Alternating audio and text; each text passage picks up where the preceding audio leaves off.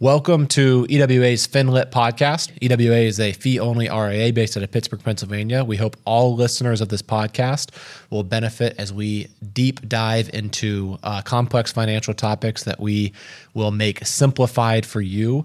And we hope that this really serves as a catalyst so that you can make the best financial planning decisions uh, for your family and also save time. Welcome, everybody. Today, uh, James and I are going to talk in detail about Medicare, um, what it is, who pays in, who gets the benefits out. So, really quickly, this is relevant to everybody from an investment perspective. Everyone has uh, a Medicare tax that goes right out of their paycheck. Um, there was also, um, under the Obama administration, uh, Medicare tax was uh, started being subject to capital gains tax. So on your investments, that was another way they decided to fund the system. And the reason that was incorporated is this was a system that supports a lot of Americans, everyone over age 65 typically uh, enrolls. Those that are still working, we're going to talk about that as well. Uh, but obviously, a huge system, Medicare and then Medicaid, uh, which covers you know assisted healthcare as well for those that don't have the assets to cover it. So. Um, before we, we go into you know planning considerations, Jamison, just give us the the general background. You know, why, when, how was Medicare established? Yeah. So um, distinction between Medicare and Medicaid, like you said, we're going to talk about Medicare, which simplest terms, healthcare for people over the age of 65, government program, also covers some people with some disabilities before the age of 65. But um, that was started in 1965. Lyndon uh, JFK actually tried to really try to get it passed, didn't work out. Lyndon B. Johnson signed the Social Security Amendments 1965, created Medicare and Medicaid. The original structure was Part A and Part B only. Now there's Part C and Part D. But pre 1965, people relied on individual insurance plans, um, public charity, public hospitals, charity support. There was no standard like government healthcare program. Um, and like I said, the changes 2003 Part C and D were added, and there's continued changes with this. It's a it's a pretty big issue in the United States right now for a couple of reasons. Number one, rising cost of healthcare. Um, number two, aging population, biggest change right now from baby people boomers. are living much longer. Yeah, so that's the third thing is the is longevity. People are living longer than ever as healthcare is. Being And the investment advanced. returns aren't as big as what the original actuarial assumptions when they created the amount of the tax yeah. as well. So yeah, so basically paying for it is a big big issue. Absolutely. Well, real quick, so Medicare, and Medicaid in the same system. What just real quick talk about the difference. So Medicare is essentially if you're healthy, you're retired over 65. There's Part A, Part B, Part C, Part D. Uh, A and B, you enroll. C and D are optional. Get in great detail about that. That's if for someone that has basic, you know, healthcare needs, prescriptions, etc. That's what you get. For someone that needs assisted healthcare, so if you lose two out of six activities of daily living, Medicare system designed to pay in full for 30 days, partially for 70 days, not to exceed 100 days. And then for someone that has assets in general that are not in an irrevocable trust, that are just in, in your name, um, most states will force you to use those assets. Medicaid will not kick in until Medicare will pay those 100 days. Assets have to go to cover your own cost for assisted health care. And then if you're essentially, you know, broke or down to a certain state by state limit, then the Medicaid system kicks in. But just the huge difference is Medicare is general health care, Medicaid is that assisted health care. Um, that the lower and some middle class people utilize when they run out of assets. Higher net worth people typically have the assets to sustain that, and Medicaid uh, will essentially be irrelevant to them uh, in their in their financial planning. So, yeah. okay. With that being said, let's focus on Medicare. We actually you can reference our podcast on long term care. We do get into Medicaid in quite detail. Uh, that re- was released a couple weeks ago, and you can search that right on our website.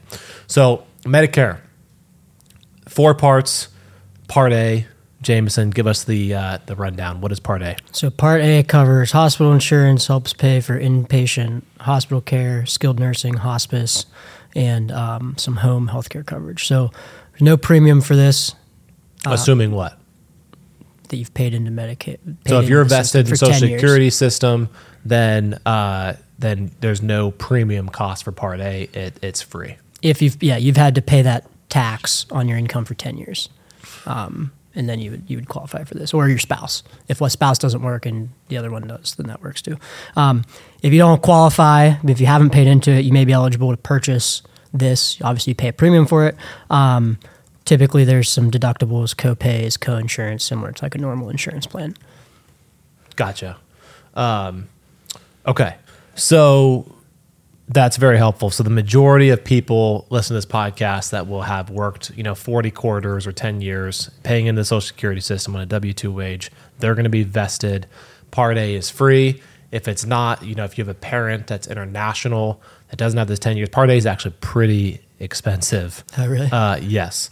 But for the majority of listeners here that are uh, in the, the US working for more than 10 years, that Part A is fully covered. It's free. Doesn't matter how much income or assets you have, it's free. So Part B, however, is not. So let's before we talk about the cost of Part B, what does Part B cover that's different than Part A? Covers medical services, outpatient care, supplies necessary for diagnosing and treating certain things, includes doctor visits, specialists, preventative care. Um, also covers ambulance service, some mental health services, and limited prescription drug coverage. Awesome. So this has a cost to it. So generally speaking, uh, you know, Part B is based upon two factors: what your marital status is, one, and secondly, what your modified adjusted gross income was two years prior to the year that you're receiving the Part B care. So this has nothing to do whether you're a perfect clean bill of health and never go to see a doctor, or if you have you know ten specialists you see.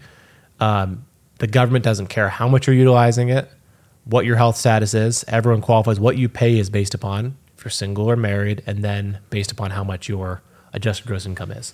And really, the single or married, the how that comes into play is it, it's based upon what income bracket you fall into. So, in general, the prices in 2024, the Part B premiums, if you in 2022 were single at an income under $103,000, you're going to pay the cheapest price available, which is $174.70 per month.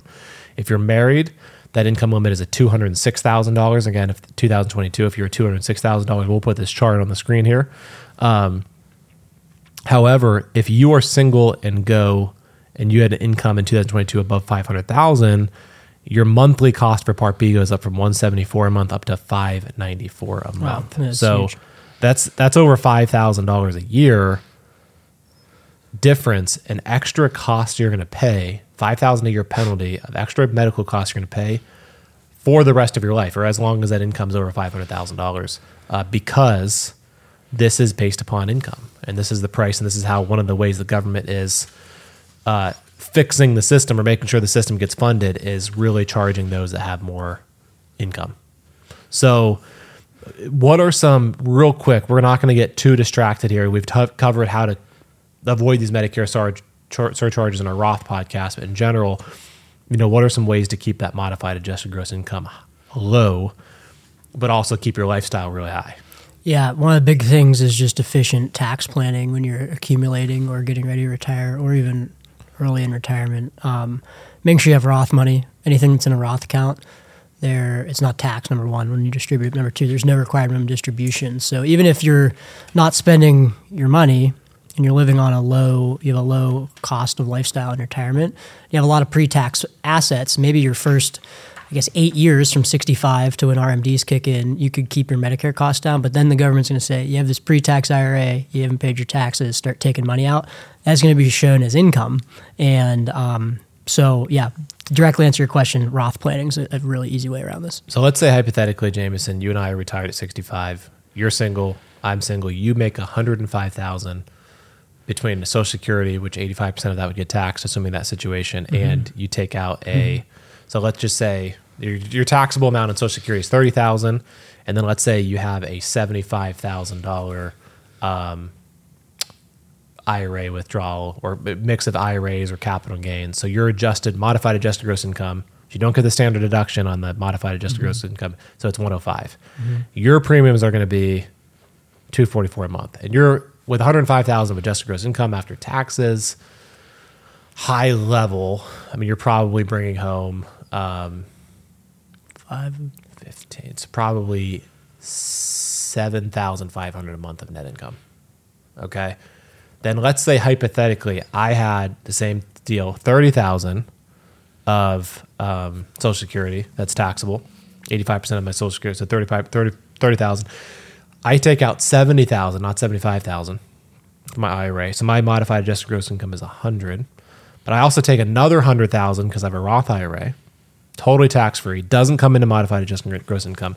So my income, let's say, is seventy two hundred from my Social Security and IRA, but then I also get eighty three hundred from my a month from my Roth. So I've got fifteen thousand a month, double what you have in income. But I'm paying, you know, essentially fifty percent lower cost uh, in Medicare. Yeah, it can Um, be huge. Well, 30, yeah, 30 or 40% lower cost in Medicare, but I'm living off of double the income you are. Yeah. So that's just an, a quick example of the importance of retirement income distribution and tax planning while you do your retirement income distribution and the decisions you make leading up until your retirement years. And this like infuriates me because I've seen advisors literally not even consider this and they'll sell assets and realize capital gains for people that are retired without doing like without knowing anything that's in their tax situation. And the client, I've seen this happen multiple times. But it's just how we've gotten some new clients. But the client then like is like, why did my Medicare surcharge go up? I didn't like have any more income. And it's because the advisor just unknowingly realized capital gains in a taxable account. It's the stupidest thing in the world. Just like All right, Dave Ramsey, let's let's calm down for a second. now that was smarter than anything Dave Ramsey's ever said because he doesn't know how Medicare taxes. But let's just let's keep calm. This is not a Dave Ramsey podcast where we Yeah. freak out on people. So Yeah. all right. Uh, anyway, so thanks for bringing that up, though, Jamison.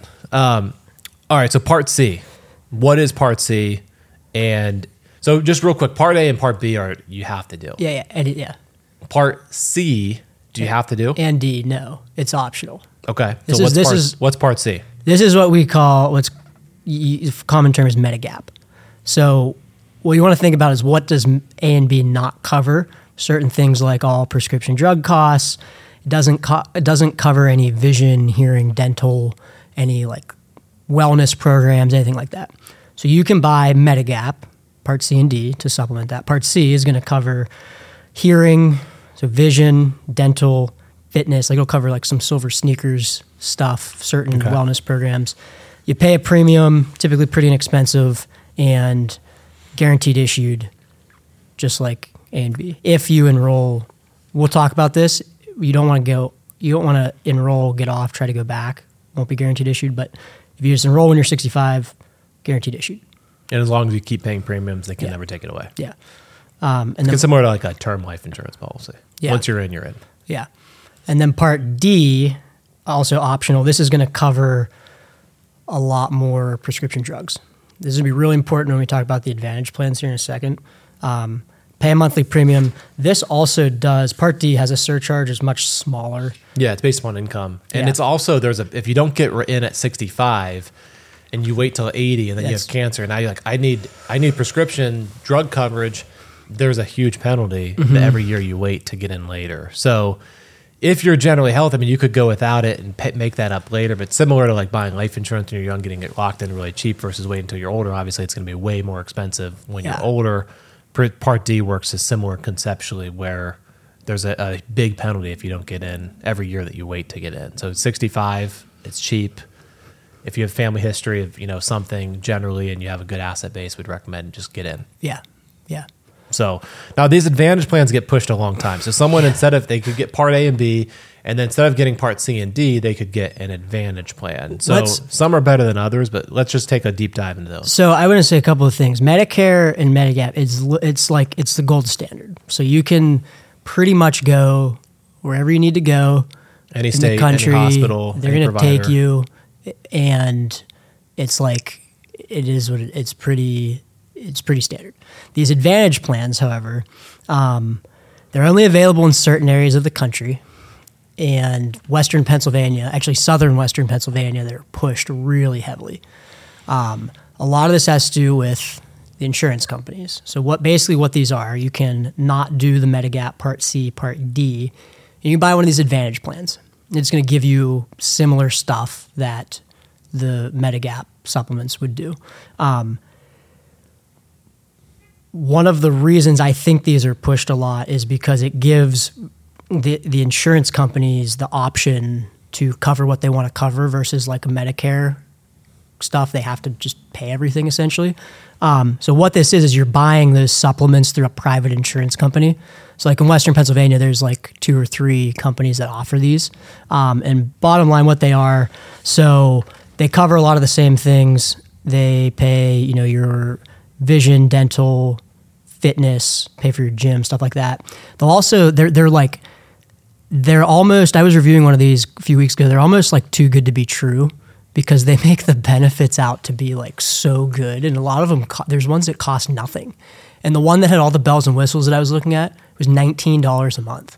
So when you're looking at it, they were paying they were paying $150 a quarter just to spend at, at a pharmacy on like toiletries. You couldn't buy like drugs, but you could buy like deodorant, shampoo, like anything you want. Like it was almost like what this is like. Where's the like? Yeah. Where's the the catch here? Um, but what's important about these is they require you to see a doctor in network. So like if you you're buying It's like your health insurance. exactly like your health insurance. But Yeah. what the big the big reason we don't like these, and I've actually got some, I've gotten the opinion on From doctors. yeah, and I because I started digging into this, I'm like, this is way too good to be true. Where's the catch? And so I started talking to doctors that deal with this stuff every day, and they said there are some horror stories. There's actually a couple Wall Street Journal articles that explain this. Like, this isn't I didn't make this up. Um, like Part D covers these prescription drug costs. So one of the big things is cancer, like you said. There's been stories of people that get on a new cancer treatment. So maybe they're a year in chemotherapy and they go they qualify for a trial, which is very hard to get on. So let's say, okay, I qualify for this trial, which is this new drug, and I have to go to a new hospital or maybe even the same hospital to get this.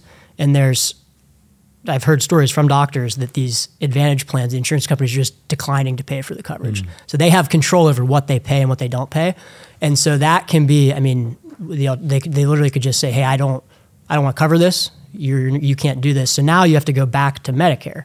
You go, okay, I'm going to go buy the Medigap coverage. Well, once you're off Medi- once you're off the supplements, it's not guaranteed issued. And they're say, well, you have cancer, you can't buy this now, or it's going to be astronomically expensive and you get stuck in this like horrible spot where you can't even get treatment. Interesting. Interesting.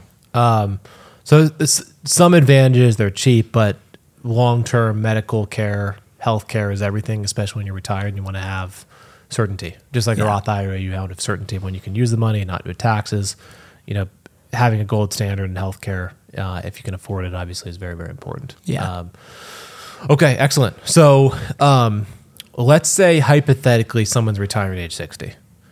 They're not eligible for Medicare what are their options if they're coming out of kind of like a W two workforce, uh, and what would they expect? What would their financial plan look like before sixty five, and then after sixty five? So one option is Cobra coverage. So Cobra coverage allows you to continue your employer's health health care for 18 months. You pay- Without evidence of insurance, you- Yeah. without proving health, anything Yeah. like that. yeah, and you, you pay the full. You, it's going to be more expensive if you're paying the full cost Because versus instead your- of it getting yeah. shared with your employer, you're paying the hundred percent. Yeah, Yeah, got it. so that's one option. Second option, you just go to the marketplace and buy um, buy insurance. Just go buy it from an insurance company. That's uh, no pre-existing conditions, so you can you know get that even if you have. You don't have to worry about getting off your employer plan and going and buying one. They're not going to disqualify you for having a pre-existing condition. Third option, which is probably the most common for a lot of people we work with if they're married, is to one spouse continues to work and you get their you get on their um, their employer coverage until you're 65. Awesome. So, and then general, let's say you, let's say someone has the means to retire at 62. They do that. And then 63 and a half, the Cobra runs out. Both spouses are retired. It's going to be expensive. I mean, we would budget, you know, probably 1500 a month to uh-huh. 2000 a month until 65. And even after 65, when you add up the cost, A is free. You know, for someone with a couple million dollar net worth, part B, you're probably going to pay five to ten thousand dollars easily in in premiums with IRMAA charges, unless you've done a really good job planning in advance. Then you're going to pay the Part C and the D, and then there's like the donut hole where some out of pockets occur, similar to your health insurance, where you've so in, in general, even for someone that's um, let's say in the top five percent of the population is a couple million dollars in retirement, you should budget even when you're on Medicare A, B, C, D about ten thousand a year between the the premiums you're going to pay that's going to come out of your Social Security paycheck for this the B premiums, the C and the D, and then all the out of pockets. We got a budget between that ten to fifteen thousand as a couple, or if you're single, between five thousand to seventy five hundred in general. Where that would get way thrown off is if your income's astronomically high and the IRMAA charges bump that up even mm-hmm. higher. So just to give a general rule of thumb, um, healthcare costs for someone before 65 would probably be double what they are, and then after Medicare costs click in, they would they would get cut in half. Yeah. And that as a married couple, again, ten to fifteen thousand a year is what we budget. But we also inflate that at a much higher rate than the three percent mm-hmm. historic cola mm-hmm. on CPI index because medical costs have risen at a much higher rate. So, um, okay, so let's talk about open enrollment. So a couple things. If you are retiring at 65, you can enroll. Um, the open enrollment's between November 15th and December 7th, but you must enroll when you turn 65, or you're going to pay a fee for the rest of your life. You can get in three months in advance. You can enroll three months in advance before your 65th birthday, also three months after. So you've got that window. Um, and just to give you some statistics, in 2022, an average American couple in retirement paid 41000 in healthcare cost, uh, which does that include um, does that include like long-term healthcare costs as well? It sounds like it does just in general. Yeah, I think anything that has had to do with healthcare. yeah, so that would be you know someone paying 10 to 15 a year for medical that's healthy on, on medicare premiums and also averaging out Yeah. with someone paying like 120000 a year for, someone in a nursing home so healthcare is a big concern big issue big concern and the average couple at 65 which again the median net worth for someone 65 in america is like around $300000 right now um, now, most of the income would come from Social Security. The average couple can expect to pay three hundred fifteen thousand healthcare expense in retirement, a greater amount to medical cost alone than their actual net worth. Now, how would they afford that? Well, Social Security is not your net worth. A lot of your cash flow and income, unfortunately, got to take care of yourself and, and, and be in good shape financially to have the, the wherewithal, and then also have um, you know good shape because medical could be your biggest cost uh, if you don't take, take care of yourself. So, with that being said, um, wanted to close up with a hybrid scenario, and this is something we've gone through with several clients. It's dependent by employer, but just to give a uh, example, a lot of our clients, especially you know physicians, we'll pick on physicians for a second, and executives and business owners.